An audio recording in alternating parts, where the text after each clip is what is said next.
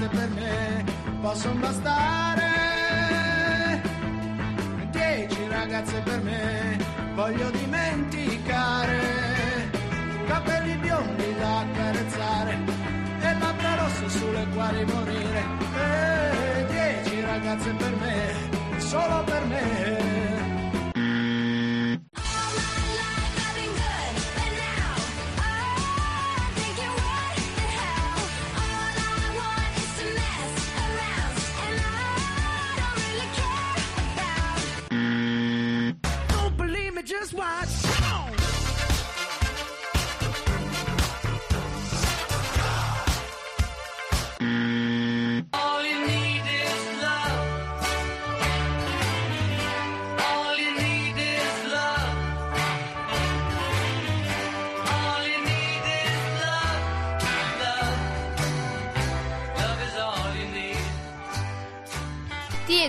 Tutte e benvenute, dico benvenuto perché di questi tempi qui non si sa mai, alla quinta puntata della stagione 3.1 di Maschi contro Femmine, col mio spin-off appuntamento con la solita. Devo dire anche questa volta tutta sola, alone again, perché eh, il mio caro buon vecchio amico Marco e devo dire solo vecchio amico perché non è più mio compagno di vita da quando mi ha abbandonata. Eh sì, perché non è qui, non è qui nemmeno questa volta. Io ci avevo sperato, avevo confidato tanto nel suo ritorno e penso che l'abbiate fatto un po' tutti. Mai vi sognavate mh, il ritratto di Marco Dalla Sega che vi parlava da qui, dallo studio, e anch'io l'ho fatto questo sogno, eppure non è diventato realtà. Era solo un desiderio. Diciamo che non ho ancora del tutto perso le speranze, ehm, l'ho sentito e ho sentito che verrà qui a Trento a trovarmi e spero di convincerlo una volta per tutte a mm, tornare e insomma in qualche modo tentare di difendere il genere maschile che qui ormai è quasi sempre senza un rappresentante, anche se devo dire che nelle puntate precedenti i miei grandissimi amici che sono venuti qui a trovarmi, chi volentieri e chi obbligato, sono stati bravi e, e hanno fatto valere le loro idee, le loro opinioni e soprattutto il loro genere. E a tal proposito volevo cogliere l'occasione per scusarmi con tutti i miei ascoltatori e con tutti quelli che si aspettavano prima di Natale una bellissima puntata a tema natalizio con delle canzoncine di Michael Bublé con un'atmosfera tutta ovattata qual è quella appunto delle festività e che si aspettavano anche il loro oroscopo, il loro oroscopo 2021 che avevo promesso.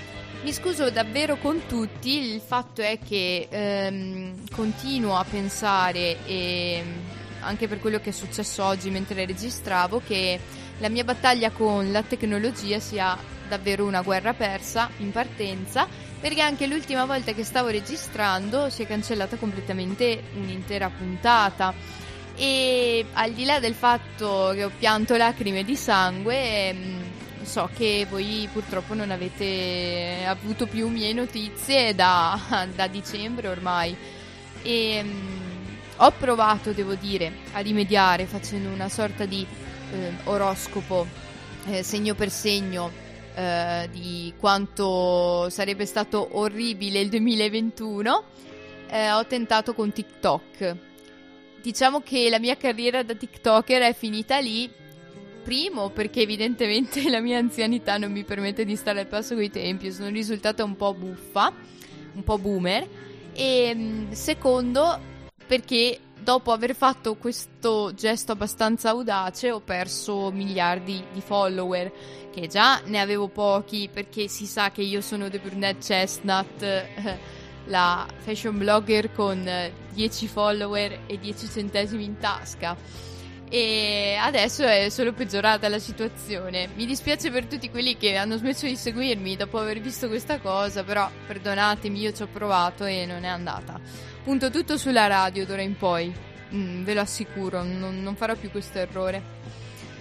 E, ma bando alle ciance, anche se non è così, mi sentirete parlare ancora per un'ora e, e l'avete voluta voi la bicicletta e mo pedalate. E mm, spero stiate tutti bene. Qui a Trento, in quel di Trento, splende il sole in questi giorni, fa caldo, sembra primavera. Infatti si sveglia la mattina, dice vabbè mm, mi vesto, è inverno, poi esce, fa caldissimo, si spoglia, eh, prende un po' di vento gli viene il colpo della strega, gli si blocca il collo come è successo a me e poi muori. No, questo no, facciamo gli scongiuri, spe- speriamo ben di no.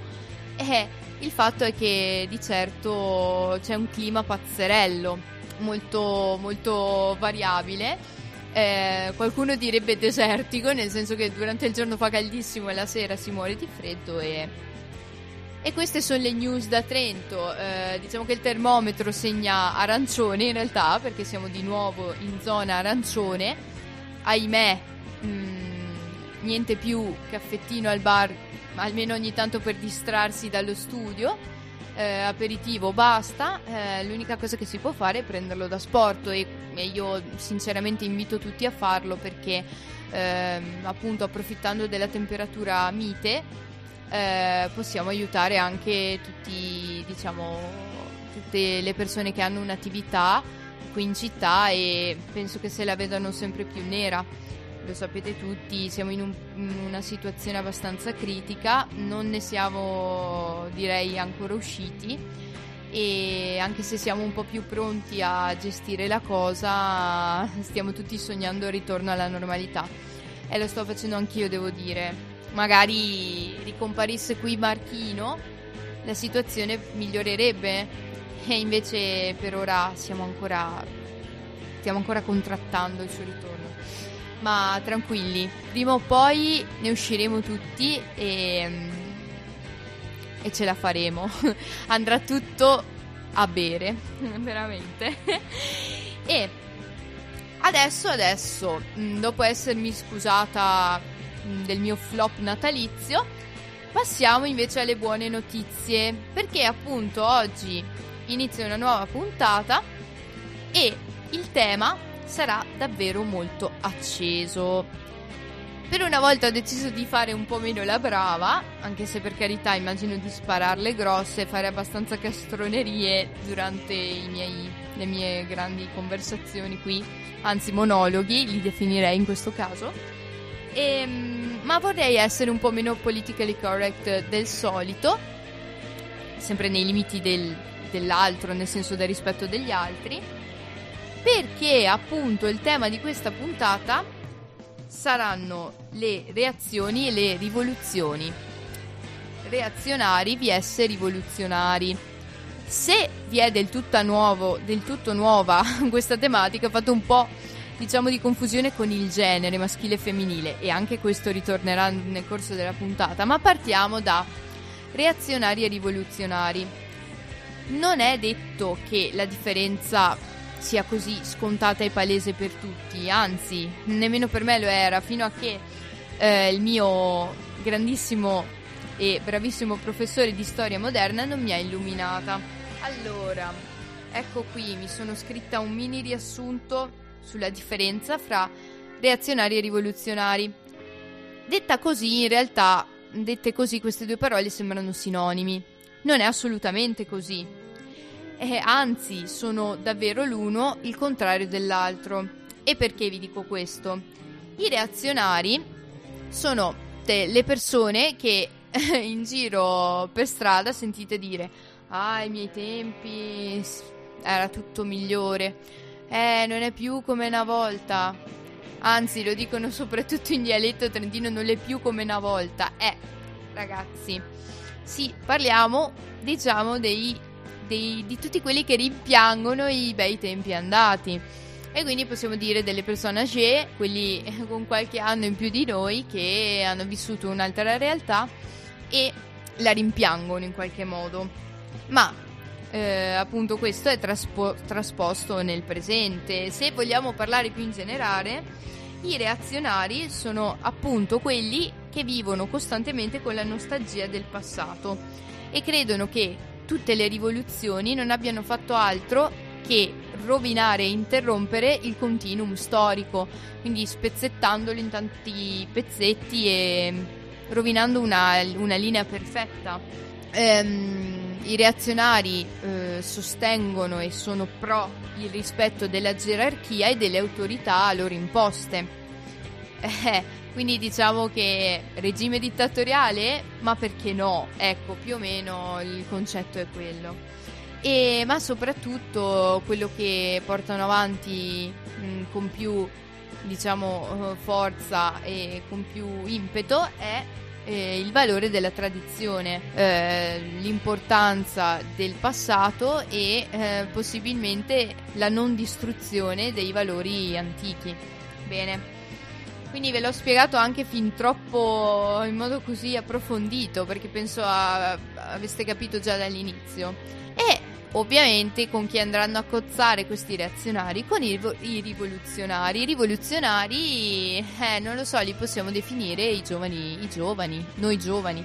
Io mi includo ancora, anche se con i miei capelli bianchi, eh, con eh, la mia faccia ormai scavata e devastata. No, dai, mi sto descrivendo un po' troppo catastroficamente, ma boh, oggi è una giornata un po' così. E. Ehm, sì, sono i giovani, sono il motore che avanza, sono eh, quelli che aspirano ad un futuro ehm, più luminoso che può essere costruito già a partire dal presente. E quindi progresso della libertà e emancipazione e soprattutto emancipazione. Ehm, diciamo che la loro percezione del presente è quella di una realtà transitoria, quindi non viviamo qui e adesso, ma ci proiettiamo già verso un domani migliore ed è quello che vorremmo fare tutti e che ci risulta un po' difficile questo benedetto coronavirus che non ci lascia in pace. E, ehm, però spero che in noi si accenda dopo questa puntata ancora un po' di spirito rivoluzionario. E ehm, è appunto quindi questo flusso continuo che ci trasporterà verso il meglio. Allora, è un tema non così tranquillo e pacato, diciamo. Eh, ne vedremo delle belle sicuramente. Io a un certo punto mi esporrò, spero di non accendermi troppo, altrimenti vi chiedo già scusa. E come primo stacco, vi lascio un po' in pace con la mia parlantina prorompente, vi lascio ad una prima canzone. La prima canzone che ho scelto, proprio perché dov'è che fa caldo, mh, mm, ci sono un sacco di fiamme e la cattiveria dilaga, beh, all'inferno ovviamente. E quale miglior canzone se non quella dei Sum 41, The Hell Song? A voi l'ascolto. their problems. Everybody says the same thing to you. It's just a matter how you solve them. And knowing how to change the things you've been through. I feel I've come to realize how fast life can be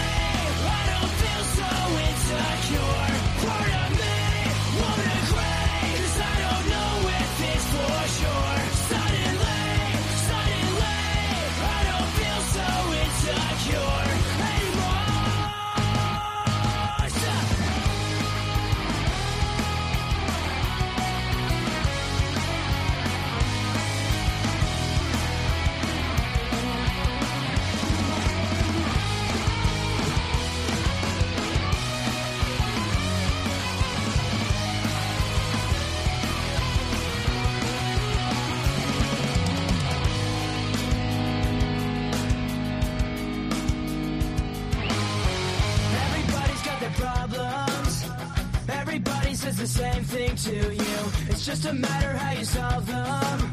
But what else are we supposed to do?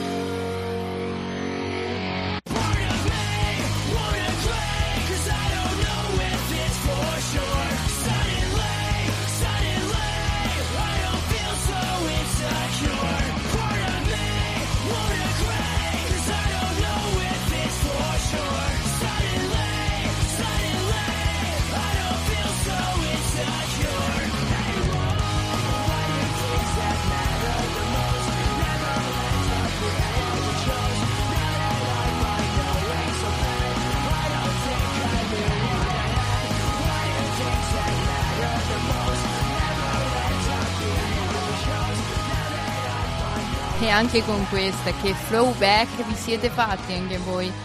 A me ricorda tanto quando ero piccolina e facevamo le festicciole nella taverna, tutti gli amichetti lì a- con, i- con gli occhiali, quelli color fluo, e chi ce l'aveva verde, chi ce l'aveva fucsia, e ballavamo, ci sentivamo dei ganzissimi eh, vestiti in modo totalmente pacchiano co- con queste maglie con le scritte. Che però devo dire un po' rimpiango ormai perché non lo so, io lo ricordo come comunque un, pen- un pensiero, mm, un momento felice della mia vita, sicuramente più spensierato di ora. Eh, però ci può stare, mm, diciamo che le responsabilità arrivano, è giusto che sia così. Eh, ormai alla veneranda età di 23 anni ho dovuto anche fare le mie cose nella vita, non potevo stare tutto il tempo nel garage ad ascoltarmi Avril Lavigne, anche se il sogno rimane quello, chissà magari un domani. E mm, come hobby, eh, diciamo faccio cosplay di Avril Lavigne, che non mi dispiacerebbe affatto, non mi dispiacerebbe. Ma non- diciamo, ho scelto questa canzone e me ne sono venute in mente un miliardo di altre da collocare all'inferno, eh, prima tra le quali è il diavolo di, dei Litfiba che ci stava benissimo, mamma mia il diavolo. Insomma, avevo l'imbarazzo della scelta, devo dire. Che poi, no? Secondo me, tutti, tutti voi avreste voluto almeno una volta farvi un giretto all'inferno, magari in compagnia di Dante. Magari nelle stesse vesti, nei panni di Dante, non diciamo come internati nei gironi infernali, perché se ci pensate le pene eh, che vengono inflitte loro e alle quali vengono condannati grazie alla pena del contrappasso e grazie a Dante, non erano molto mm, soft, anzi, anzi, diciamo che ci andava giù pesante il nostro caro amico. Eh, l'unica cosa è che se fossimo, cioè, se fossimo in grado di fare un viaggio, di compiere il suo stesso viaggio mistico eh, all'interno dei, dei cerchi infernali, eh, potremmo cavarcela semplicemente svenendo all'occorrenza nei momenti peggiori e, e rinvenendo quando tutto va meglio. E sarebbe bello poterlo fare anche nella vita, no? Quindi diciamo che a occhio e croce per tutto il 2020 eh, sarebbe stato uno svenimento continuo, probabilmente non ci saremmo ancora risvegliati se, pot- se si potesse fare così, ma non si può e ci tocca beccarci tutto, tutto quello che viene. Dai dai che abbiamo le spalle larghe, facciamola, mettiamola così. E per ritornare a noi, per ritornare a noi, ehm, rivoluzione, quando dico rivoluzione, ma come faccio io a non citarvi la rivoluzione francese? Ditemelo. Eh, ve la dovete beccare, sorbire. Pensavate voi di aver finito le superiori o comunque di aver fatto le medie per qualcosa? Pensavate di non sorbirvi mai più la lezioncina della maestrina che vi rompe? E invece eccomi qui un'altra volta, non per niente esco fuori da lettere con la mia lezioncina di storia. Siete felici? No, non sarò pesante, dai. Eh, penso sempre di trattare gli argomenti in modo abbastanza leggero, non, non voglio mai appesantirvi l'esistenza io. E che poi, no, di pesantume attualmente non ce n'è già troppo. Eh, io sono qui per distrarvi. Penso, spero una piacevole distrazione. E appunto eccoci qui con la rivoluzione francese. Vabbè, non sto qui a dilungarmi, 1789, beh, vai con la presa della Bastiglia e, e tutto quello che sapete già. E se non lo sapete, ragazzi e ascoltatori, eh, sono qui, eh, contattatemi, lezioni private di storia volentieri, basta che mi diate qualche dindino perché qua butta male a livello monetario come al solito. E senza dire insomma le cose che tutti conoscono, passo direttamente a quello che ci interessa di più in questo momento. Parlavamo di rivoluzionari, giusto? E quindi diamo un volto a questi uomini della rivoluzione francese. Dico uomini perché inizio parlando ovviamente eh, di Maximilien de Robespierre e Georges-Jacques Danton. Eh. Ovviamente anche loro due sono diciamo, due, i due capostipiti eh, di questo movimento, di questo cambiamento radicale. In realtà diciamo, i fautori di questa cosiddetta rivoluzione sono stati tantissimi, è stato il popolo intero, possiamo definirlo quasi intero almeno. E potremmo citare un'infinità di nomi, ma eh, quelli che alla fine eh, come al solito emergono sono sempre alcuni, quelli che forse hanno parlato di più, anche di se stessi devo dire. Vi leggo una, una citazione riferita a Robespierre, che secondo me è abbastanza eh, esplicativa del concetto. La libertà consiste nell'obbedire alle leggi che ci si è date e la servitù nell'essere costretti a sottomettersi ad una volontà estranea. Bene, quindi parte da questa idea del fatto che appunto fino a che ci si limita a eseguire quello che viene dettato da qualcun altro che però non siamo, non, è, non siamo noi stessi, non è qualcuno del nostro ceto sociale, non saremo liberi.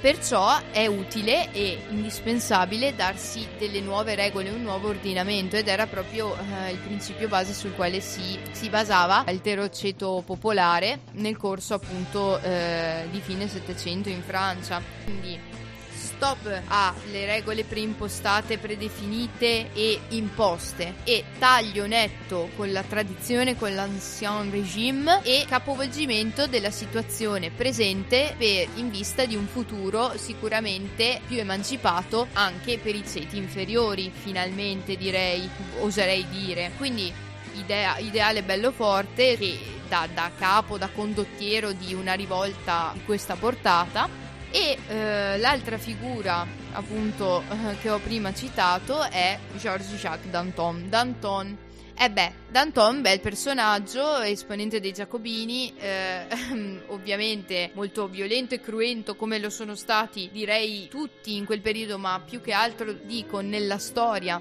perché dovete sapere che insomma nella storia diciamo per tutto il corso della storia moderna vabbè per non parlare della storia antica l'uomo ha vissuto un periodo diciamo di massima violenza. Voglio dire per spiegarmi meglio le guerre che sono state insomma che sono iniziate che sono scoppiate nel corso della modernità del periodo moderno, quindi che va da fine 400 fino appunto a fine 700, sono state de- di- direi cruente, erano guerre di sterminio, erano guerre quali le persone, voglio dire, si facevano fuori eh, con una violenza inaudita. E, mm, e quindi eh, per arrivare a un cambiamento radicale, per arrivare a, a, un cambiamento così forte nella società, non si poteva di certo pretendere che lo scontro fosse, non lo so, una stretta di mano e baci e abbracci, dai che arriviamo a un compromesso, non poteva di certo essere così. E ancora una volta appunto c'è stata questa, questa crudeltà che ha eh, che devo dire che ha caratterizzato sia i rivoltosi che quelli che tentavano di sedare la rivolta. È una carneficina, in poche parole, guidata appunto anche da Danton, che diciamo potrei definire abbastanza, abbastanza mh, narciso, non lo so possiamo dire un po' egocentrico perché da alcuni suoi discorsi, da alcune sue parole, può notare come lui si considerasse piede portante del cambiamento. Lui dice io sono la rivoluzione, senza di me non ci sarebbe stato nulla. Mm. Avrà ragione Danton? Sì e no, nel senso che come in tutte, in tutte le gli avvenimenti radicali c'è bisogno di qualcuno che guidi che guidi la massa. Il discorso è che senza la forza della massa e di tutti quelli che lo seguirono, lui avrebbe fatto ben poco. Quindi bravo Danton, ma anche meno, ti vorremmo dire tutti, no?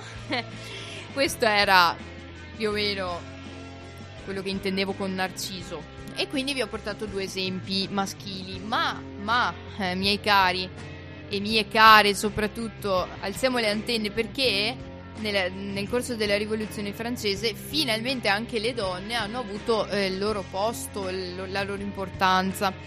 Per tutto il corso del, dell'Ancien Regime, infatti, in Francia, come anche in tutte le altre realtà, possiamo dire la donna non aveva avuto alcuna rilevanza né dal punto di vista sociale né dal punto di vista ovviamente politico o economico, perché la donna era come al solito rinchiusa in casa a svolgere le faccende domestiche, a tentare di mantenere l'onore della famiglia, eh, magari non, eh, non innamorandosi del primo che passava e non intrattene- intrattenendo alcuna relazione clandestina, ma puntando tutto sul matrimonio. Uè, che culo direte, ah?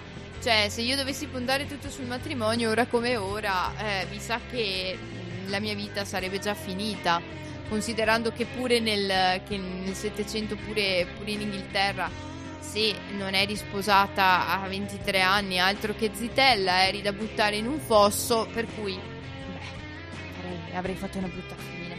Dai mi è andata quasi meglio nel- con la pandemia che con il 700 Eh, non, è, non è da sottovalutare.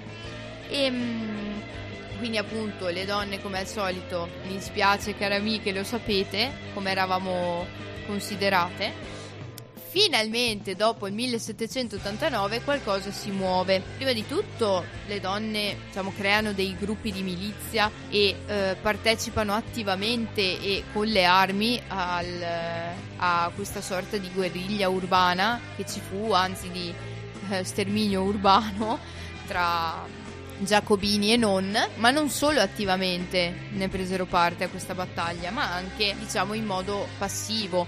Non passivo però perché eh, era comunque un atto di forza a quel tempo che una donna esprimesse la, la- la sua opinione su un determinato argomento.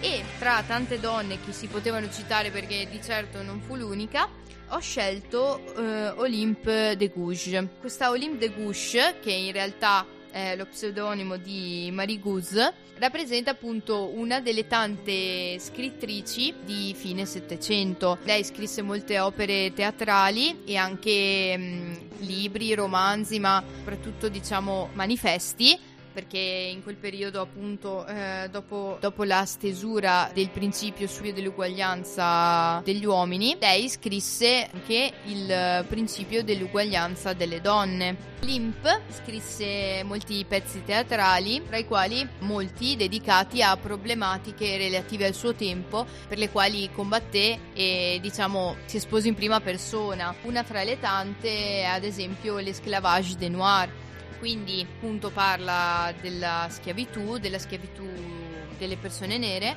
e, mm, e si, si batte contro, contro questi, tutti questi soprusi che, ve- che venivano subiti dagli schiavi africani eh, e non solo in quel periodo. Oltre a, a schierarsi contro lo schiavismo, inizia anche a trattare tematiche che riguardano più da vicino il genere femminile, come ad esempio appunto il divorzio eh, e la possibilità che anche i figli nati al di fuori di un matrimonio consacrato dalla Chiesa vengano riconosciuti dal padre. Quindi che si smettesse una volta per tutte appunto di andare in giro a fare figli eh, senza sposarsi per poi mh, disconoscere eh, la prole. Era eh, adesso ditemi voi se pur non eh, lottando con le armi questo non era un grande atto di coraggio da parte di una donna in quel tempo che penso che eh, non sapessero nemmeno loro come fosse possibile che finalmente avessero la facoltà di esprimere le loro opinioni, di parlare liberamente e di schierarsi anche in prima persona. È proprio per sua, questo suo coraggio e questa sua mh, direzione, questo suo essere diretta, viene, viene punita ovviamente e viene condannata alla pena di morte. Ma su questo non avevamo dubbi. Non sia mai che per una volta mm, in quel periodo una donna parlasse e non venisse eh, semplicemente zittita in svariati modi. Ma certamente questo rappresentò un grande passo avanti per eh, il nostro genere. E quando appunto, non lo so, accendiamo la televisione e sentiamo pubblicità di assorbenti nelle quali vengono dette cose del tipo ehm, ribellati quando un uomo ti dice sei nervosa, hai il ciclo, sei triste, avrai il ciclo. sì, riflettiamoci un attimo perché sicuramente ehm, non è mai piacevole sentire alcun- certe affermazioni e sicuramente mh, dirlo e farlo notare può essere una buona idea per risolvere in qualche modo il problema, però io vi invito anche a fare un pensiero, mie care amiche e mia cara Emma Marrone, che se tu avessi detto determinate cose come le disse un tempo Olimp e eh, avessi rischiato di essere portata al patibolo, mh, avresti fatto un effetto diverso sicuramente. Quindi sto solo dicendo che giusto così, però pensiamo ad atti che sono stati davvero, mh, diciamo, hanno avuto davvero il loro peso e ci hanno portato appunto a fare questo tipo di pubblicità che sinceramente le vedesse Olympe de Gouges probabilmente storcerebbe il naso pure lei. E non mi dilungo oltre perché non vorrei mai turbare la sensibilità di alcuno. Ehm, spero solo che le pubblicità in Italia vengano un attimo rivisitate prima o poi. E ok chiudiamo la discussione. E mm, concludo questo mini discorso su ehm, eh, la rivoluzione nella storia dicendovi che appunto eh, al pari dei rivoluzionari ci furono eh, invece i reazionari che chiaramente erano tutti quelli che contrastavano questo tipo di moti, di moti sconvolgenti e travolgenti. Eh, tutte le istituzioni eh, aristocratiche, tutte le, le, possiamo dire anche le, i coloni, il gruppo di coloni, il, um, i capi della colonizzazione erano contro eh, questi atti insomma, di ribellione ovviamente da parte degli schiavi, da parte delle donne, da parte dei, so- dei popoli tra virgolette eh, considerati inferiori che erano quelli tutti quelli non europei al di fuori dell'Occidente. Ma eh, per portarvi un esempio, possiamo dire felice no, eh, un esempio diverso tra tanti, eh, volevo concludere eh, citando la rivoluzione haitiana perché non credo che tutti la conoscano o che la conoscano a menadito come la rivoluzione francese. La rivoluzione haitiana eh, che ha inizio nel 1791 sulla scia chiaramente di quella francese e si conclude nel 1804 eh, è un'eccezione, è una, un- diciamo una, una cosa che risulta quasi estranea a prima vista perché infatti nel, ehm, Haiti, che era una colonia francese a quel tempo, ehm, ad Haiti abitavano e convivevano ehm, sia schiavi africani neri che ehm, neri liberi, quindi appunto autoc- autoctoni eh, che però non erano schiavizzati e coloni bianchi ovviamente. E queste tre realtà convivevano ma non pacificamente. E quindi in questa rivoluzione, nella quale appunto arrivarono a scontrarsi queste tre parti, sapete chi ebbe la meglio? È per una volta i neri, nel senso che tutte le persone bianche e tutti i coloni, insomma, eh, tutti i non autoctono- autoctoni eh, vennero completamente sterminati. E quindi ad Haiti, insomma, dichiara l'indipendenza, però eh, con una predominanza, anzi con una totale eh, vittoria eh, dei neri sui bianchi. Beh, voi direte, ehm, e quindi, eh, e quindi no- non vi pare una cosa che insomma da, da dire, nel senso che per essere accaduta nel 700, fine 700, direi che eh, fa, fa il suo effetto, fa il suo effetto. E, mm, ebbene, quindi eh, questa mini lezione di storia può dirsi anche conclusa. E, mm, passiamo ovviamente ad altri ambiti in cui eh, questa, questa differenza fra reazionari e rivoluzionari si vede molto bene. E, mm, ribadisco, se vi, se- se vi servisse, eh, contattatemi pure su Instagram, Facebook eh, o qualsiasi altro social che appunto qualche ripetizione ve la do volentieri.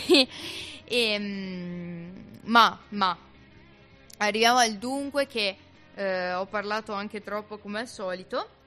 E mm, ho parlato di Danton, giusto? E allora non ho potuto non pensare ai miei amati fa- e fantastici pinguini tattici nucleari. E allora vi faccio ascoltare Tetris. Scoprite insieme a me perché vi ho scelto proprio questa canzone pensando ad Anton. Il pezzo del Tetris longilineo. Oh oh. Quello che lo aspetti una vita, ma finalmente quando arriva ti risolve tutto. Hey. Tu eri per me uh, la terza dell'accordo. Oh oh. La nota più importante che decideva la sorte delle mie giornate vuote. Tu eri per me la bestia più feroce che si riesce a domare solamente sottovoce. La bestemmia di un credente quando urta un comodino. La preghiera di un agnostico di fronte al grigio di un mattino. Invernale.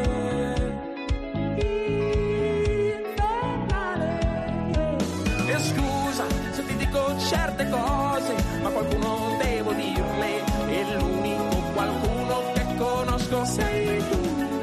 tappato dentro al mio cuore a forma di armonica. Hai seminato vento e raccolto energia eolica.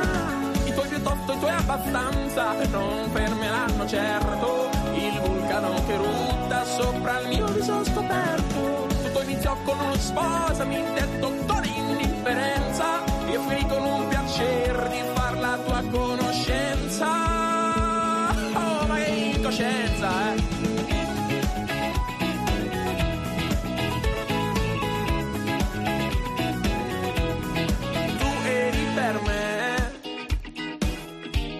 la consapevolezza oh oh, che con l'aiuto del tempo anche un Magikarp è in grado di diventare Gyarados. Oh, tu eri per me l'assenza per Preston, la corrida per Hemingway e la rivoluzione per Danton. Il fischio del treno per Belluca mi hai scandalizzato come la carra in Rai col tuca tuca. E scusa se ti dico certe cose, ma qualcuno devo dirle e l'unico qualcuno che conosco sei tu. Che soffiato dentro al mio cuore a forma di armonica. Hai seminato vento e raccolto energia eolica. I tuoi piuttosto, i tuoi abbastanza non fermeranno certo il vulcano che rutta sopra il mio viso scoperto. Tutto iniziò con uno sposami detto con indifferenza e finì con un piacere di far la tua conoscenza.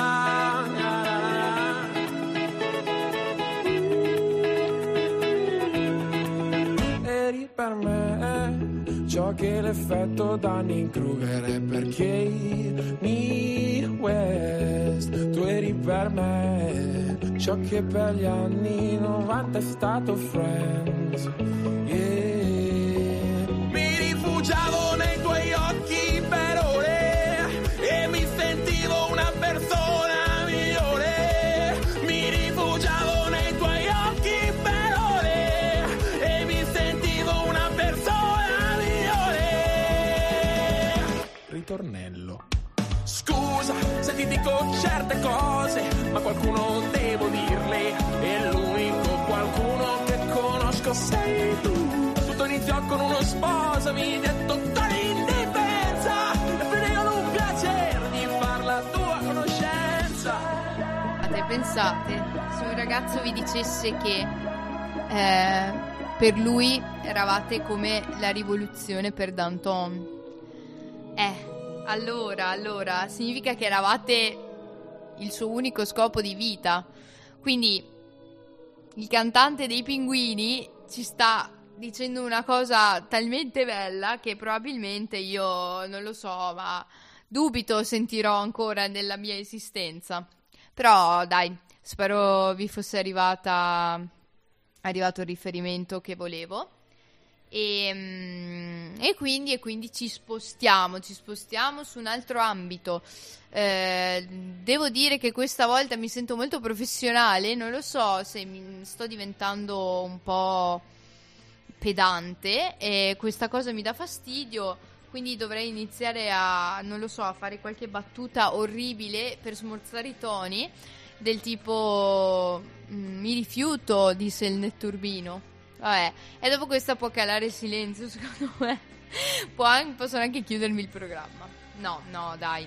Non sarò pesante, sarò molto di poche parole questa volta. E ci credete ancora? No, però se mi state ancora ascoltando, un motivo ci sarà.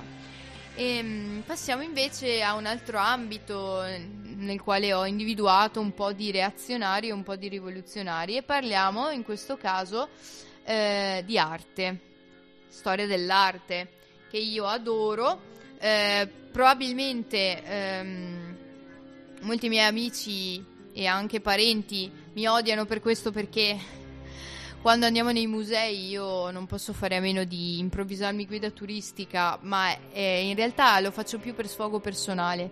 È un po' come quando vengo alla radio. Io vi racconto le cose, ma in realtà è un po' come le dicessi a me stessa, soprattutto quando sono sola.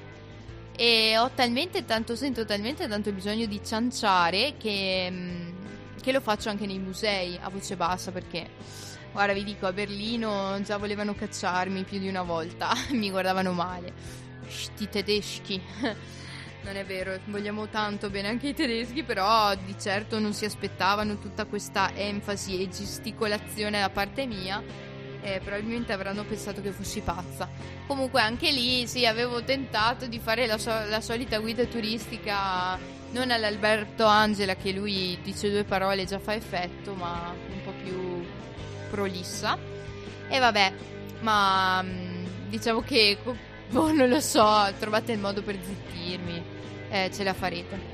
Sì, io adoro storia dell'arte, ehm, direi che ho frequentato qualche corso all'università e mi ha appassionato parecchio.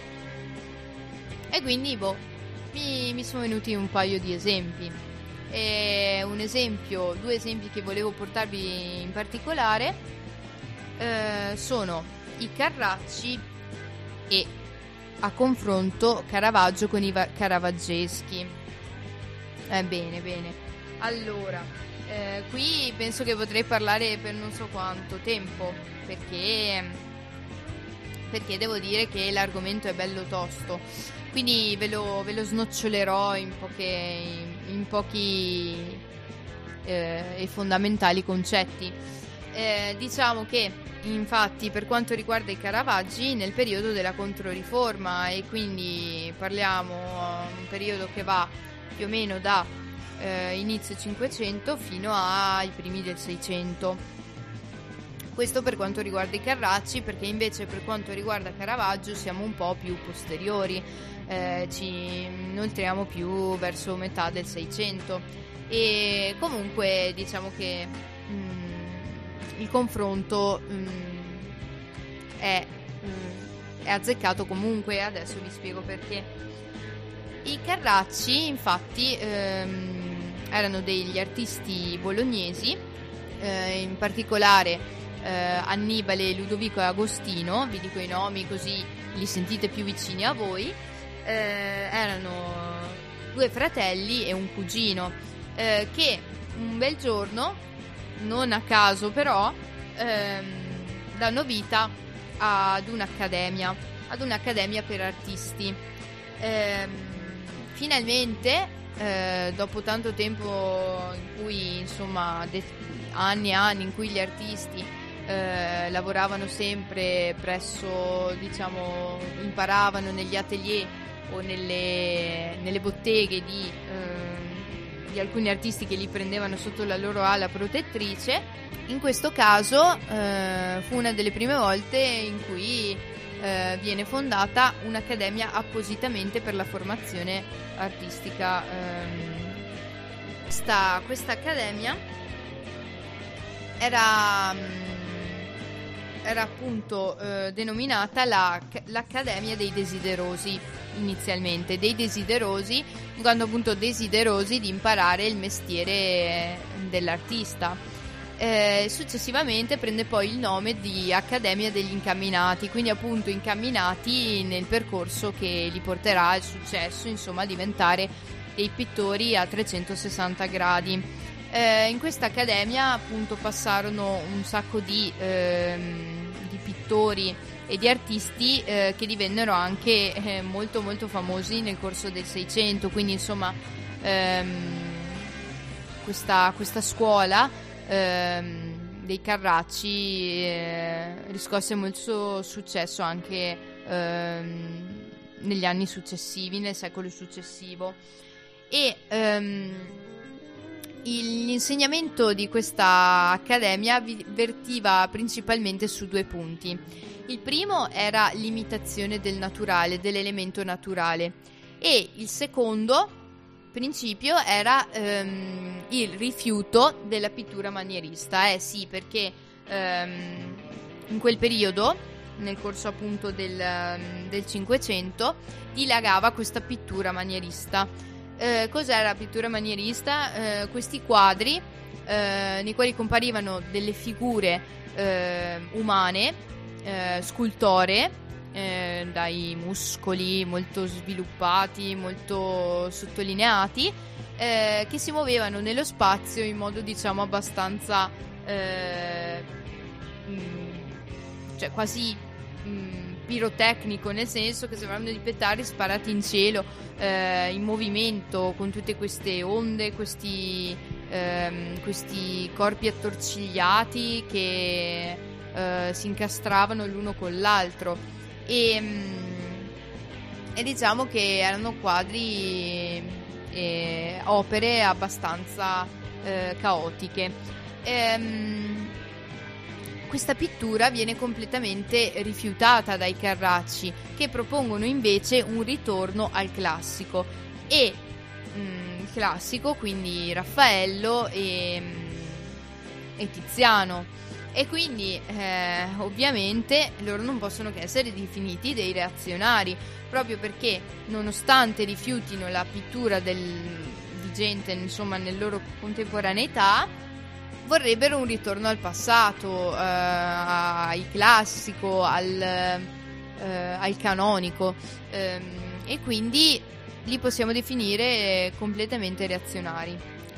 Allora, se vi posso permettere, io eh, spero che voi cerchiate, eh, se non ne avete mai viste, le opere di questi, di questi pittori, in particolare possiamo dire soprattutto ehm, gli affreschi eh, di Annibale, perché per quanto riguarda Agostino era un po' il teorico eh, dell'Accademia, quindi lui più che altro scrisse e motivò alcune scelte artistiche, insomma, dei fratelli, scusate, ehm, eh, del fratello e del cugino.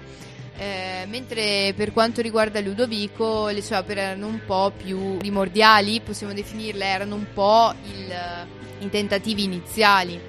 Eh, invece con Annibale si ha chiaramente l'esplosione eh, dei Carracci. Um, se vi capiterà, e spero di sì perché io non l'ho vista dal vivo purtroppo ancora, eh, di andare a visitare la Galleria Farnese a Roma, eh, guardate, alzate gli occhi, alzate la vista e guardate i meravigliosi affreschi che potete ammirare sui soffitti. Eh, sono davvero mh, sono luminosi, hanno questa luce molto raffaellesca, eh, queste figure che comunque nonostante siano molto classicheggianti perché riprendono molto Michelangelo, ehm, sono più vive, sono, sono più carnose e si avverte molto di più il peso del corpo di queste figure, eh, anche un po' più eh, rose, possiamo definirle, e vabbè i quadri, mh, pensate che tutte le cornici che appunto eh, nelle- all'interno delle quali sono racchiusi gli affreschi sono dipinte a loro volta quindi non c'è nessun, nessun elemento scultoreo, nessun elemento di basso rilievo, è tutto, tutto dipinto eh, in prospettiva. Quindi non so, andate, entrateci se avrete la possibilità e lasciatevi incantare da uno spettacolo di questa portata. Vi assicuro non vi deluderà. E a contrasto con i Carracci volevo e dovevo mettere ovviamente il Caravaggio. E vabbè, chi non conosce Caravaggio, eh, credo nessuno, tutti conosciamo Caravaggio, tutti conoscono le sue opere più famose. E forse però non tutti sanno che Caravaggio mh, non aveva alcuna intenzione di essere un rivoluzionario mh, nell'ambito pittorico. Anzi, anzi, Caravaggio diciamo che mh, nonostante fosse un grande conoscitore dell'arte del suo tempo, eh, conoscesse ovviamente i Carracci, eh, ma non solo, conoscesse ovviamente i grandi classici e classicisti, ehm, introduce una pittura, uno stile totalmente diverso che rivoluziona eh, l'intero panorama mh, del suo tempo.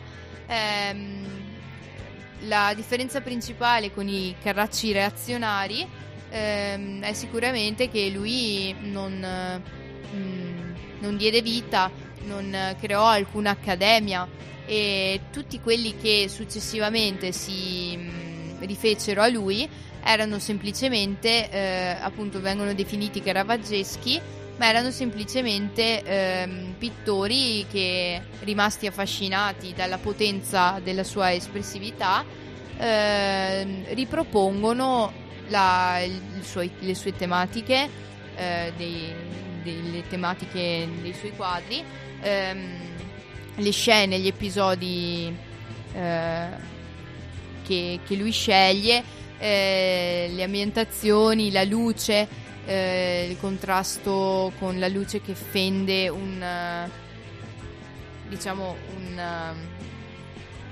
un ambiente scuro, poco illuminato e mm, le figure che vengono risaltate da, da, questa- da questo sprazzo di luminosità. E tutto questo viene ripreso da altri, da altri artisti successivi, ma non sono di certo ehm, non sono stati indirizzati in alcun modo da Caravaggio e non, eh, non hanno imparato niente da lui, eh, diciamo, ancora in vita. Eh, lui non è mai stato ma- il maestro di nessuno. E questa è la prima differenza. E la seconda sicuramente è appunto il fatto che Caravaggio ehm, si discosta totalmente mh, da tutto ciò che lo circonda, non, non prende ispirazione da nessuno, né dai Carracci, né dai classicisti, né da, da Raffaello, da Michelangelo, da, chi- da chiunque fosse, e inventa una pittura, mh, la pittura del reale, possiamo definirla, ehm, nella quale appunto vengono ehm, rappresentate, eh, viene rappresentato ciò che lui vede eh, attraverso il suo sguardo, e- ma il suo sguardo che è in realtà uno sguardo clinico, una sorta di fermo immagine che rappresenta però mh, delle scene quasi teatrali, non delle scene della vita di tutti i giorni, ma più che altro una- un quadro ad ambientazione teatrale dove appunto molto spesso compaiono questi teloni enormi, queste, eh, queste stoffe che pendono dal soffitto, eh, quasi fossimo appunto su un palcoscenico e con queste figure in primo piano molto e mh, decisamente espressive, eh, sempre rappresentate al culmine del pathos espressivo, però eh, diciamo eh, totalmente costruite. Mm, diciamo che stanno proprio recitando in quel momento, eh, nel momento in cui lui cattura l'immagine. È rivoluzionario perché nessuno aveva mai avuto un'idea come la sua. Nessuno si era mai azzardato a dipingere dei piedoni sporchi in primo piano di un santo e metterli dentro la chiesa. Nessuno si era mai immaginato di mm, riportare in un quadro delle, delle mele e delle pere con dei, con dei tratti di marciume eh, sulla loro pelle. E quindi ecco perché, ecco perché Caravaggio è assolutamente un rivoluzionario per quanto riguarda la pittura. E anche qui appunto ci sono i rivoluzionari e ci sono i reazionari. Ovviamente eh, devo dire che, che Caravaggio aveva anche il carattere di un rivoluzionario, nel senso che era abbastanza eh, suscettibile. Eh, non lo so, le ha fatte tutte, dal mh, spargere la città di Roma di volantini in cui denigrava eh, un, un, suo collega Baglioni eh, fino a, non lo so, tirare un piatto di broccoli addosso a, a, all'oste perché non gli piacevano. Cioè era molto peperino come personaggio e diciamo che era un po' fuori di testa. Era un bravo ragazzo un po' fuori di testa. E mh, giustamente, come tutti i rivoluzionari che si rispettino, non gliene fregava niente eh, di, di, sottostare alle regole altrui, semplicemente faceva un po' quello che gli passava per la testa. E secondo me questo eh, devo dire che è tipico dell'espressione artistica, quindi eh, possiamo dire che ogni, ogni forma d'arte è una sorta di reazione. Ma se la reazione non è accompagnata anche da una grande conoscenza del passato e da una volontà di cambiamento, non si trasformerà mai in una rivoluzione. Ecco perché i carracci, poverini, poracci anzi, eh, volevano discostarsi dal manierismo, però sono finiti per tornare a, mm, al passato e si sono rifugiati nell'età dell'oro ancora una volta. E quindi appunto ci tenevo a dire che anche nella letteratura eh, potremmo fare infiniti esempi di, eh, di persone, di gruppi reazionari e gruppi rivoluzionari, a partire, nello, so, a partire anche dal Medioevo, perché c'erano Guido Guinizelli, Cavalcanti, eh, che scrivevano, eh, descrivevano la donna, che, la donna angelo, la donna intoccabile, inarrivabile, poi arriva Cecco Angiolieri che mh, mm, se fossi fuoco arderei il mondo, se fossi vento lo tempesterei.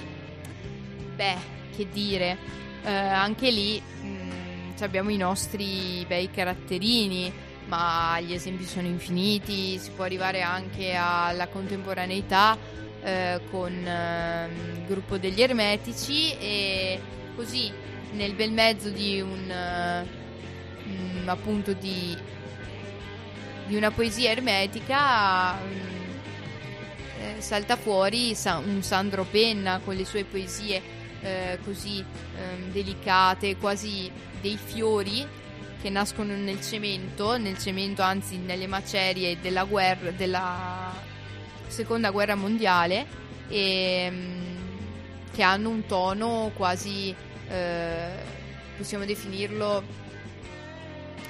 eh, un tono quasi quattrocentesco, quindi voglio dire, ehm, di esempi ne potremmo portare tanti. Il concetto che volevo far passare più che altro era questo, che mm, eh, le reazioni, eh, la reazione eh, la possiamo definire come appunto una sorta di ribellione o sdegno, cioè come quando dico vabbè, mm, che schifo mm, il pasto lesto e però ogni giorno continuo a mangiarmelo perché alla fine dico vabbè dai però non è, non è male. E poi comunque per il momento va bene così eh, sarebbe cioè qualche anno fa era ancora meglio. E posso fare così e continuo nel mio atteggiamento passivo. Oppure posso dire vabbè aspetta che domani vado a lamentarmi con i rappresentanti di istituto dico che schifo che fa quella bistecca che mi sono mangiata eh, in, nella mensa di Tommaso Gari, finalmente qualcosa inizia a cambiare. E questa è la sostanziale differenza tra una reazione, cioè semplice espressione di sdegno, e rivoluzione, cioè azione per cambiare qualcosa. Wow! quanto ho parlato io non lo so, infatti sforerò l'ora come minimo, però mi sono appassionata, mi sono appassionata che vi devo dire ragazzi, io quando parlo di queste cose mi, mi, mi fomento. E a proposito di arte, a proposito di espressione vena artistica, eh, vi, voglio, vi, voglio, lasciare una canzone che secondo me è perfetta per quello che ho detto finora. E, per tutti quelli che fanno delle belle polemiche nel salotto di casa loro che si ribellano del pasto lesto ma se lo mangiano ogni giorno eh, e visto che parliamo pure di arte e di artisti ribelli eh, eh sì ve la regalo. Mica Van Gogh mica Parezza.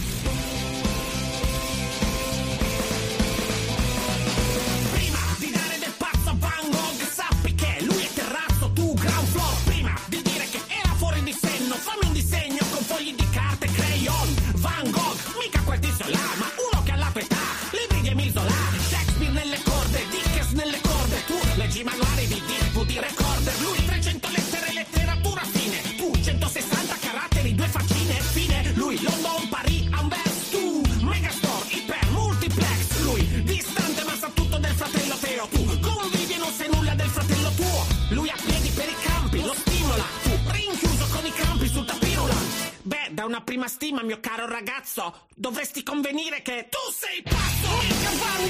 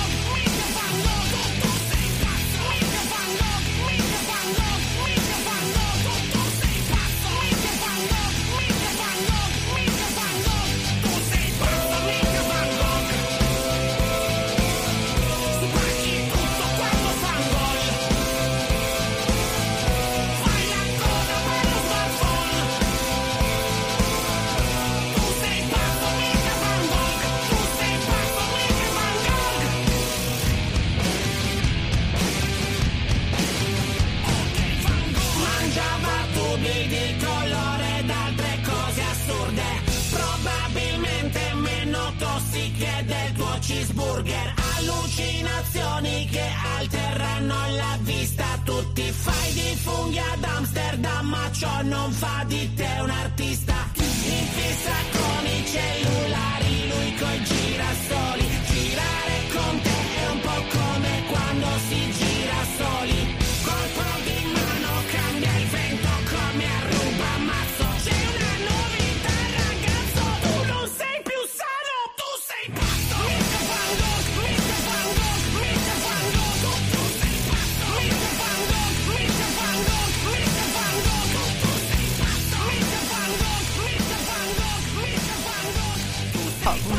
taglia l'orecchio, che ti sento parlare sto per fare lo stesso. Eh. Allora, frase davvero d'effetto, eh, a parte il fatto che questa canzone mi piace un sacco e spero vi sia piaciuta e spero vi sia arrivato il messaggio chiaro e forte.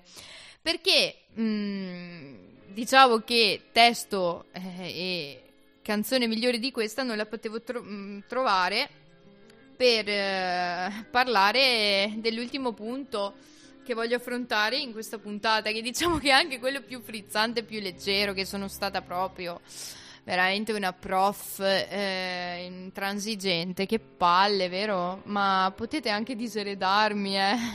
Davvero, avete tutte le insomma, le motivazioni per farlo. E mm, dai, spero che vi sia piaciuto comunque questo excursus letterario, storico, artistico, non lo so. Mi sono sentita in vena. E voi mi direte, io mi farei in vena dopo certe tue affermazioni? No, non fatelo per favore, che arriva il meglio adesso. E per incuriosirvi sul contenuto di questa puntata, eh, vi ho lasciato, ho lasciato almeno ai miei 5 follower adesso, dopo i TikTok eh, dell'altra volta, ehm, con un sondaggino così, giusto per farvi ascoltare e farvi tutti accorrere ad ascoltarmi a questa puntata. E, mm, rivoluzionari e reazionari. Mm, bene. E ho pensato che fosse doveroso parlare anche della, della nostra quotidianità, o perlomeno della quotidianità di noi universitari. E devo dire che tra i tanti luoghi mh, che avrei potuto scegliere, mh, nelle tante tematiche eh, di dibattito che avrei potuto scegliere, ho pensato di eh, aprire uno sguardo eh, su una pagina che davvero, secondo me, è emblematica, vale a dire Spotted UniTN. Eh, per chi non lo conosce, eh, Spotted è una pagina creata da mm, alcuni universitari che, amminis- che la amministrano, sicuramente anonimi perché non potrebbe essere altrimenti, un team di universitari anonimi che gestisce questa pagina nella quale vengono pubblicate eh, una, serie di, un- una serie di messaggi, una serie di provocazioni, soprattutto ultimamente. ehm, eh, inviate appunto loro da universitari di Trento in anonimo. In realtà questa, questa pagina dov- dovrebbe essere nata anche per eh, spottare, eh, gergo che si utilizza, eh, ragazzi o ragazze che magari uno incontra, non conosce e quindi e vorrebbe approfondire la cosa, eh, che o per timidezza o per, per impacciataggine o anche semplicemente per eh, momento sbagliato, nel senso che magari, che ne so, sono a fare la spesa alla COP e il vecchietto dietro di me spinge perché c'ha fretta, non si è ancora capito di andare dove, hanno tutta sta fretta gli anziani, però che tra l'altro non dovrebbero manco andare a fare la spesa in sto periodo, forse sarebbe meglio di no.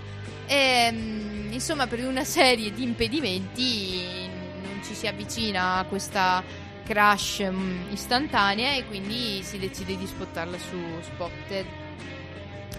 Bene, secondo me Spotted è veramente un luogo nel quale effettuare uno studio sociologico perché davvero lì si scontrano tutti i tipi di personalità. Allora ci sono appunto i reazionari e i rivoluzionari ci sono sicuramente. E da lì partono una serie di tutti altri ceppi, no? Giustamente. Vabbè, ci sono i maschi e le femmine, maschi contro femmine anche lì si potrebbe benissimo piazzare, perché io potrei fare anche solo puntate su scontri che avvengono lì, in quel contesto di maschi e femmine, perché anche noi studenti cioè ci abbiamo un po' di convinzioni radicate eh? e abbiamo anche un po' di idee contrastanti. Non pensate eh, che mh, lo scontro è solo tra generazioni, ma anche tra coetanei, eh? Ci sono di quegli scontri, ragazzi, che io boh, accendo il telefono, mi piazzo lì davanti, non aspetto altro che arrivi qualcosa su cui litigare su spot, perché la cosa più bella è leggere quello che hanno da dire le persone. Beh, eh, negli ultimi tempi, probabilmente causa pandemia, tutti erano a casa col cellulare, non sapevano più cosa fare perché eh, mh, spottare qualcuno che vedevi per strada la vedevo dura, cioè semmai se guardavi dal terrazzo, almeno per quanto riguarda la casa mia, vedevo gli alpini che andavano in giro per i parchi a controllare che nessuno, boh, non so, si stesse bevendo una birra seduto sulla panchina. Eh, per dire io la mia, esperien- l'esperienza più emozionante che ho vis- vissuto durante la quarantena è stata appunto la chiacchierata che mi sono fatta con un alpino mentre andavo a fare la spesa che mi diceva eh sì quando c'è stata la dunata e mi raccontava della dunata è stato veramente un momento emozionante però oltre a lui non ho visto tanti altri boni e altrettanto penso valga per i ragazzi a meno che non avessero coinquiline buone in tal caso gli è andata bene. E mm, appunto non so se è stato il periodo stressante eccetera ma subito dopo la quarantena sono partite una serie di polemiche su allora, non saprei nemmeno da dove iniziare, nel senso che ehm, una eh, c'è stata una polemica molto grossa che ha riguardato, vabbè, senza entrare nello specifico, un eh, diciamo un momento infelice dell'università che è quello delle votazioni, quando si decide, insomma, quale associazione eh, gestirà mh, l'Università di Trento e mh, e quindi la votazione anche dei rappresentanti dei vari dipartimenti e dell'università in generale. Beh, lì è sempre un periodo abbastanza, diciamo, eh, sì, ehm, abbastanza particolare perché iniziano a esserci i primi scontri tra le diverse associazioni, poi ci sono eh, alcuni che vengono eletti. Ehm, altri che appunto vengono scartati, malumori, malesseri generali. Beh, proprio in quel periodo è venuto fuori un discorso eh, che riguardava, è stato uno scontro più, piuttosto aperto tra ragazzi e ragazze in quel caso. Eh, c'è stata, tra virgolette, un'accusa di maschilismo nei confronti di un ragazzo che insomma eh, ha detto, ha fatto delle affermazioni un po'... Cioè, diciamo possiamo dire contestabili, sì. Perché c'è da dire, miei cari, che nel 2020 e nel 2021, che ormai ci siamo, è difficile parlare e rendere tutti felici. Perché qui, allora, le battute non vengono capite.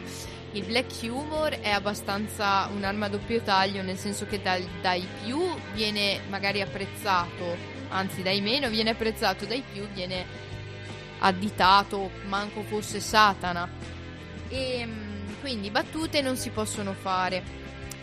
Uh, probabilmente io in questa puntata sapete quanta gente ho offeso? Uh, nel senso, per i parametri standard che ci sono, per gli standard che ci sono ora, offendere significa fare una qualsiasi affermazione che sia leggermente di parte. Ciò significa che le persone che hanno un'opinione mh, mm, abbastanza forte sugli argomenti vengono additate e probabilmente accusate di qualsiasi cosa possibile e immaginabile. Eh, non so, untori, maledetti stregoni e non so, eh, maschilisti, eh, ma anche femministe, ma anche stregone e voglio dire difficile, difficile davvero esprimere un'opinione di questi tempi. E di questo, il mio caro amico Bill, che salutiamo, inteso Bill Gates, e, um, ha condiviso con me un video. Eh, allora, prima dovete sapere la questione a monte. La questione a monte che si è discussa su Spotted, oltre a metodi contraccettivi, eh, preservativi vs pillola, eh, vs anello vaginale, vs qualsiasi altra mh, mm, forma di mh, mm, eh, scusate, metodo contraccettivo, oltre a mh, mm, SIM eh, con i giga eh, per gli universitari, poveri vs ricchi, borghesia vs proletariato e vabbè, tutti questi scontri a sangue che sono usciti c'è stato anche quello degli asterischi. Cosa significa? Ehm, questionare sul fatto che quando ci si rivolge ad un pubblico di maschi e femmine e quindi al plurale si debba utilizzare l'asterisco perché il tutti con la i includerebbe solo il pubblico maschile. Ehm, allora, appunto, eh, per quanto riguarda questo, ehm, Bill mi ha inviato eh, un video, un video di Roberto Mercadini, eh, che da quanto mi ha raccontato è un, ehm, diciamo che è eh, un personaggio abbastanza conosciuto. Che eh, dopo aver eh, cioè un tipo veramente particolare guardatevi i suoi video è veramente simpaticissimo che dopo aver studiato ingegneria perché diceva che eh, così sicuramente avrebbe avuto un lavoro in futuro ti capisco ti capisco mh, penso meglio di chiunque altro mio caro Roberto perché eh, anch'io probabilmente se avessi dovuto fare una scelta dal punto di vista lavorativo avrei dovuto scegliere ingegneria. Peccato che io proprio sono una pippa eh, con eh, l'ambito scientifico e, i calcoli e tutto quello che riguarda la scienza, quindi non ho potuto fare altro che scegliere lettere. Eh, ma lui appunto ha scelto percor- un percorso universitario diverso per poi accorgersi che la sua passione erano la letteratura e il teatro e quindi eh, è tornato in qualche modo sui suoi passi. Ehm, ha iniziato appunto a girare l'Italia con degli, con degli spettacoli e lui è molto bravo devo dire. Io l'ho visto appunto ho visto qualche suo video però mi è piaciuto un sacco molto simpatico. E mm, insomma trattando varie tematiche nei suoi, nei suoi video e nelle sue eh, rappresentazioni. Eh, oltretutto ha scritto anche due libri quindi andatevelo a cercare e insomma ve lo consiglio, ve lo consiglio. I suoi libri devo ancora leggerli, ma provvederò. E mh, questo video si intitola Sessismo, asterischi e suoni strani. Allora, ehm, in questo video appunto eh, Mercadini, Mercadini eh, in qualche modo fa una sorta di sfottò, ehm, ma non neanche sfottò. Mm, parla appunto di quelli che scelgono di utilizzare l'asterisco o la schwa, che è questa lettera che è una sorta di combinazione tra O ed E, eh, che pronunciata dovrebbe essere una sorta di U. E mh, appunto la scelta di utilizzare questo asterisco o questa U eh, per non fare delle discriminazioni per quanto riguarda eh, discriminazioni di genere quando si parla al plurale. Ehm, e lui, insomma, vabbè, lo vedrete, spero lo andiate a cercare su YouTube. Eh, dopo una serie di considerazioni che fa, dice: Non lo so, ragazzi, se dobbiamo ragionare in questo modo, allora, eh, la parola uomini non si può usare giustamente, no? Perché, parla, perché si parla anche di donne. Ehm, e quindi si dovrebbe sempre sostituire con eh, esseri umani, umanità. Ma per indicare il macrogruppo si è da sempre utilizzato uomini. Eh, infatti lui apre un libro eh, che riguarda la preistoria e scrive la storia dell'uomo mostra le, le figure e in effetti ci sono un sacco di donne anche nelle raffigurazioni della preistoria. E lui dice ma allora questo stesso discorso lo potremmo fare anche con la parola capra. Eh, uno parla di capre e quindi insomma utilizza un, un sostantivo di genere femminile. Poi però all'interno del nucleo capre ci sono anche i montoni ci sono anche gli arieti e allora questa è discriminazione al contrario, per dire, fa questo esempio, oppure ne fa un altro eh, davvero simpatico, di quale dice, ma mh, secondo voi come mai tutte le virtù eh, sono femminili, sono al femminile, tipo eh, ehm, la verità, la mh, sincerità, la giustizia? Quindi sono tutte al femminile. Allora che significa? Che solo le donne hanno virtù? Solo una donna può possedere virtù? Oppure un altro esempio che fa è eh, perché eh, alcuni sostantivi quando eh, indicano oggetti o cose più grandi vengono convertiti al femminile, tipo buco è un buchetto, una cosa piccola, buca è una, ehm, una cosa più grande. Eh, se dico cerchio, dico un cerchietto, una cosa piccola, piccolina. Se dico cerchia, invece eh, raggruppo una serie di persone, una serie di eh, una comunità di persone e, mm, e va avanti così. Beh, diciamo che eh, lui conclude dicendo: Ma se alcune parole sono al femminile e alcune al maschile, il perché lo sa solo il diavolo. E lo sa solo il diavolo davvero. E io mi sono trovata molto d'accordo con lui, eh, che dice che mh, può essere che il linguaggio influenzi in qualche modo la percezione e la concezione che le persone hanno del prossimo e del genere, dell'altro genere, ma è tutto da dimostrare. Eh, infatti lui conclude dicendo che sua figlia, eh, lui ha una figlia femmina per cui sicuramente di certo non voleva sostenere nessun tipo di maschilismo o non era assolutamente contro, cioè non era sicuramente per le discriminazioni di genere. Dice che la figlia mh, gioca sia con le macchinine che con le bambole indistintamente, ehm, che, eh, che adesso addirittura è passata dal voler fare l'estetista al voler fare il meccanico e lui ha detto eppure io le ho sempre parlato utilizzando eh, quando parlo al plurale eh, tutti uomini ehm, avvocati e tutto quello che, che c'è è considerato plurale maschile. Quindi ha detto evidentemente questa cosa su mia figlia eh, questa cosa di non, di non farle insomma di non farle avere dei preconcetti sulla distinzione maschio-femmina, eh, nonostante parli un italiano corretto e corrente, ha funzionato lo stesso. E in effetti io, guardate, cioè dopo la discussione anche che è venuta fuori su Spotted, eh, secondo me era ora che qualcuno mh, dicesse determinate cose. Io credo che mh, parlare di discriminazione, parlare di differenziazione di genere, il mio programma stesso si chiama Maschi contro Femmine, è giusto, è giusto perché quando un'ingiustizia eh, si verifica bisogna parlarne perché non esiste la censura, non esiste l'omertà, tutto questo non esiste.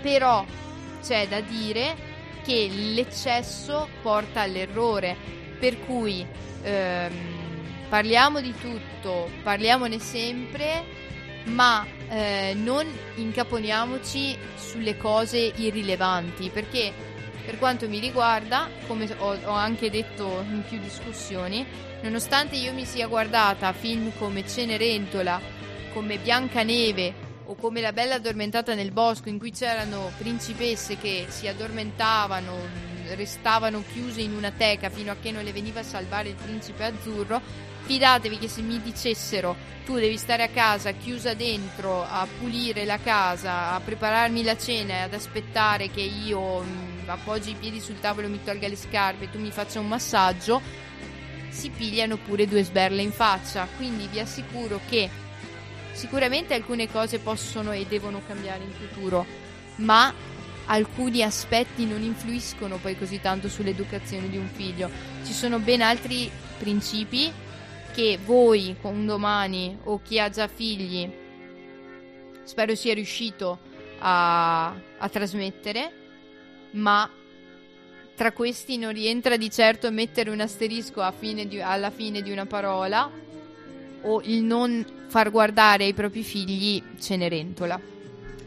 Con questo direi che eh, penso di concludere la puntata. Spero vi sia piaciuta, spero tanto vi sia piaciuta. Eh, so che sono stata un po', un po così così eh, oggi, nel senso che mi sono un po' dilungata. Eh, però perdonatemi che quando sono sola non, non mi accorgo di, del tempo che passa. E mh, allora voglio salutarvi tutti ehm, e dirvi, ricordarvi che Maschi contro Femmine va in onda ogni mercoledì dalle 20 alle 21 in diretta su Samba Radio e in, lep- e in replica il lunedì. Ma per tutti quelli che mi vogliono ascoltare e auscultare, aiutare ad, elevare le mie visualizzazioni, vi invito a passare sul sito di Samba Radio eh, dove trovate il podcast di Maschi contro Femmine con tutte le puntate che abbiamo fatto e che ho fatto fino ad ora. E per i più pigri e quelli che vogliono qualcosa di più easy e veloce eh, sapete che c'è Spotify, c'è resta sempre il caro vecchio Spotify sul quale trovate il podcast, basta che cerchiate maschi contro femmine. E quindi grazie a tutti per l'ascolto, un saluto e ci vediamo alla prossima puntata.